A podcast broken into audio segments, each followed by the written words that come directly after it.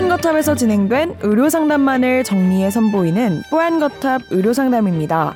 이번 상담은 2021년 1월 8일 뽀얀거탑 266회에서 방송되었습니다. 관절염이 있는 경우 운동을 지속하기가 쉽지 않죠. 하지만 관절염이 있다고 해서 아무 운동도 안 하면 관절은 퇴화하게 되는데요. 그렇다면 관절염 환자에게 권장되는 운동은 무엇일까요? 또 걷기 운동이나 마라톤, 등산은 해도 괜찮을까요? 오늘 뽀얀거탑 무료 상담에서는 관절염 환자의 운동에 대해 이야기 나눕니다. 뽀얀거탑에 사연을 보내주세요. 건강 상담해 드립니다.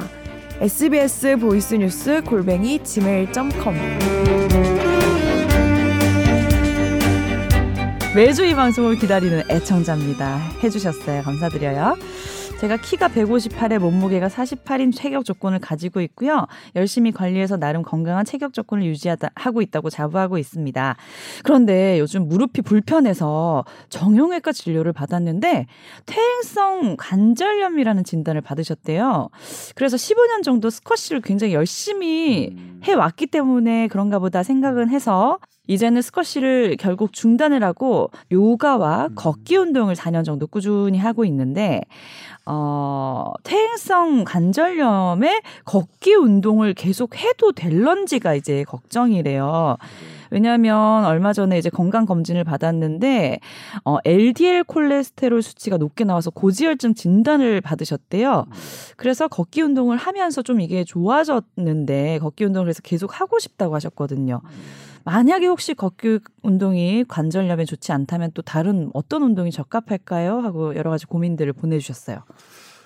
일단 걷기와 네. 뭐 마라톤 이것이 무릎 관절, 허리 관절에 미치는 영향에 대해서는 네. 좀 논란이 있어 왔어요. 어, 그러니까 걷고 네. 걷는 것보다 뛰는 것은 체중의 부하가 더 많이 관절에 실리기 때문에 네. 이론적으로는 좋지 않죠. 그렇죠. 근데 그렇다고 가만히 누워 있, 누워 있으면 관절염이 좋아지느냐? 음. 어, 관절염의 토, 환자들의 통증이 사라지느냐? 봤더니 또 그렇지도 않아요. 어. 그래서 이게 지금은 그러니까 아. 결론부터 말씀드리면 네.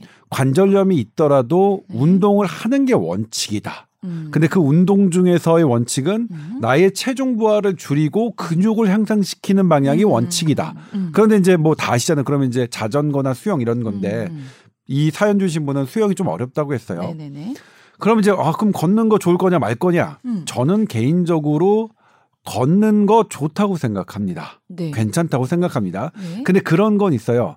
등산이 관절염 환자에게 좋으냐 안 좋으냐? 안 좋다고 하잖아요. 안 좋다고 하죠. 네. 안 좋아요. 당연히 등산 체중 부하가 있으니까. 네.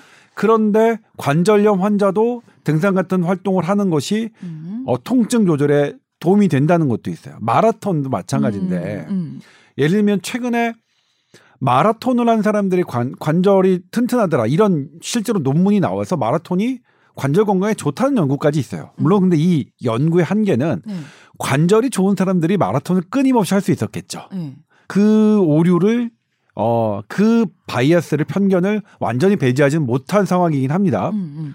그럼에도 불구하고 지금 현대 의학의 퇴행성 관절염에 대한 방향은 네. 운동을 하자라는 겁니다. 아 그렇죠. 네. 네. 어 근데 이제 그런 건 있어요. 걷는데 너무 아프다. 어. 그러면 그건 안 돼. 너무 아플 때는 아. 쉬셔야 되고 네. 그렇지 않은 상황에서는 걷는 거 음. 좋습니다. 걸으시는데 기분 좋고 별로 안 아프다. 괜찮습니다. 그러면 이제 걷기가 굉장히 다양한 모습으로 우리가 걷게 되잖아요. 속도도 다르고 네. 걷는 모양도 다르고 네. 살짝의 뭐 경사가 있는 곳을 걸을 수도 네. 있고. 그러면 어느 정도의 강도, 그러니까 네. 운동이 어느 정도 돼야 되는데 안 되면 걷는 게 효과가 있나? 아니면 관절에 무리가 안 갈 정도로 그냥 조심스럽게 걸어도 효과가 있나? 어느 정도 맞춰야지 될까요? 뭐 그런 거랑 생각하면 되죠. 소금을 뭐 조금 넣어도 되고 일정량 이상 넣어도 되고 과도하게 넣어도 그게 이제 짠맛이 어쨌든 쭉 순차적으로 있는 거죠. 그러니까 소금이 이 정도 넣으면 아예 효과가 없고 뭐 이만큼 넣으면 너무 저기 하고 그런 게 아닌 것처럼 이제 일률적인 건 없는데 네네. 기본적인 방향은 걷기의 운동 효과는 네. 어, 시속 4.8km 이상 그러니까 조금 그뭐 그냥 속도계 가지고 예. 걸어야겠네. 네. 조금 빠르게 거, 걷는 것일수록 이런 효과가 더. 네. 크다고 알려져 있어요. 그러니까 음. 운동 효과 같은 경우에는 뭐 체중 감소나 뭐 근육량 증가 이것뿐만 아니라 음. 치매 예방 효과, 암 예방 효과도 음.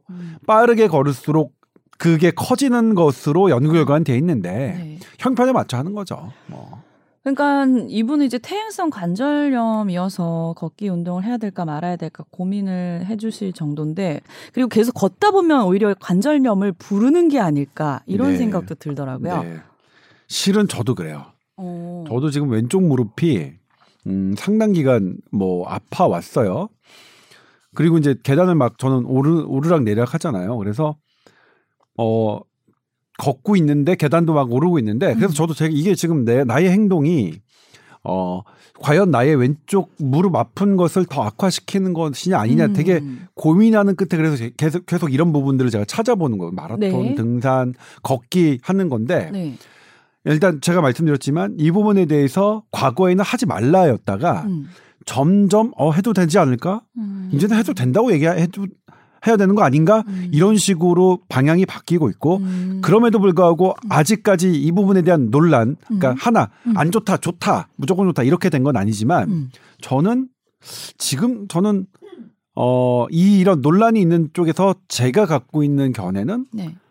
하는 게 좋을 것 같다라는 음. 생각이 들어요. 걷기 운동으로 근력이 커지진 않는 건가요? 유산소 운동이라고 하잖아요, 아니 보통. 걷는데 건 그러니까 유산소 운동이니까 음. 예를 들면 나의 이제 이런 산소가 들어와서 에너지 대사를 충분히 할 수 있겠죠. 음. 근데 이제 어 근육 운동은 뭐냐면 근육이 갖고 있는 힘의 부하를 좀 뛰어넘어야 음. 이 근육이 좀 더 커지거든요. 네. 근육의 세포가. 네. 네. 그러니까 그런 건 아니지만 그럼에도 불구하고 종아리나 허벅지가 받는 그런 부하는 분명히 있잖아요. 그러니까 음. 걸으면서 팔이나 이 상체 이런 근육이 커지진 않지만 음. 전반적으로는 심장과 음. 폐에 어, 어떤 에너지를 대사시키는 그런 유산소 운동이긴 하지만 네. 걷는 거 다리에는 분명히 음. 근육 운동 되죠. 근데 아플 때는 조금 중단하는 게 맞아요. 음. 그러니까 내 몸이 아플 때는 그것을 중단하는 게 맞긴 한데 음. 그렇지 않은 정도면 음. 저는 걷는 거 그렇게 부담 없이 운동? 하셔도 네. 될것 같습니다. 한 시간 정도 무리하지 않는 선에서 네. 하고 계시다니까 한 문제 시간이 너무. 아프시면 좀 네. 시간 좀 줄이 줄이시더라도 어. 예. 문제 없다고 하십니다. 지금처럼 잘 관리하시면 좋겠네요.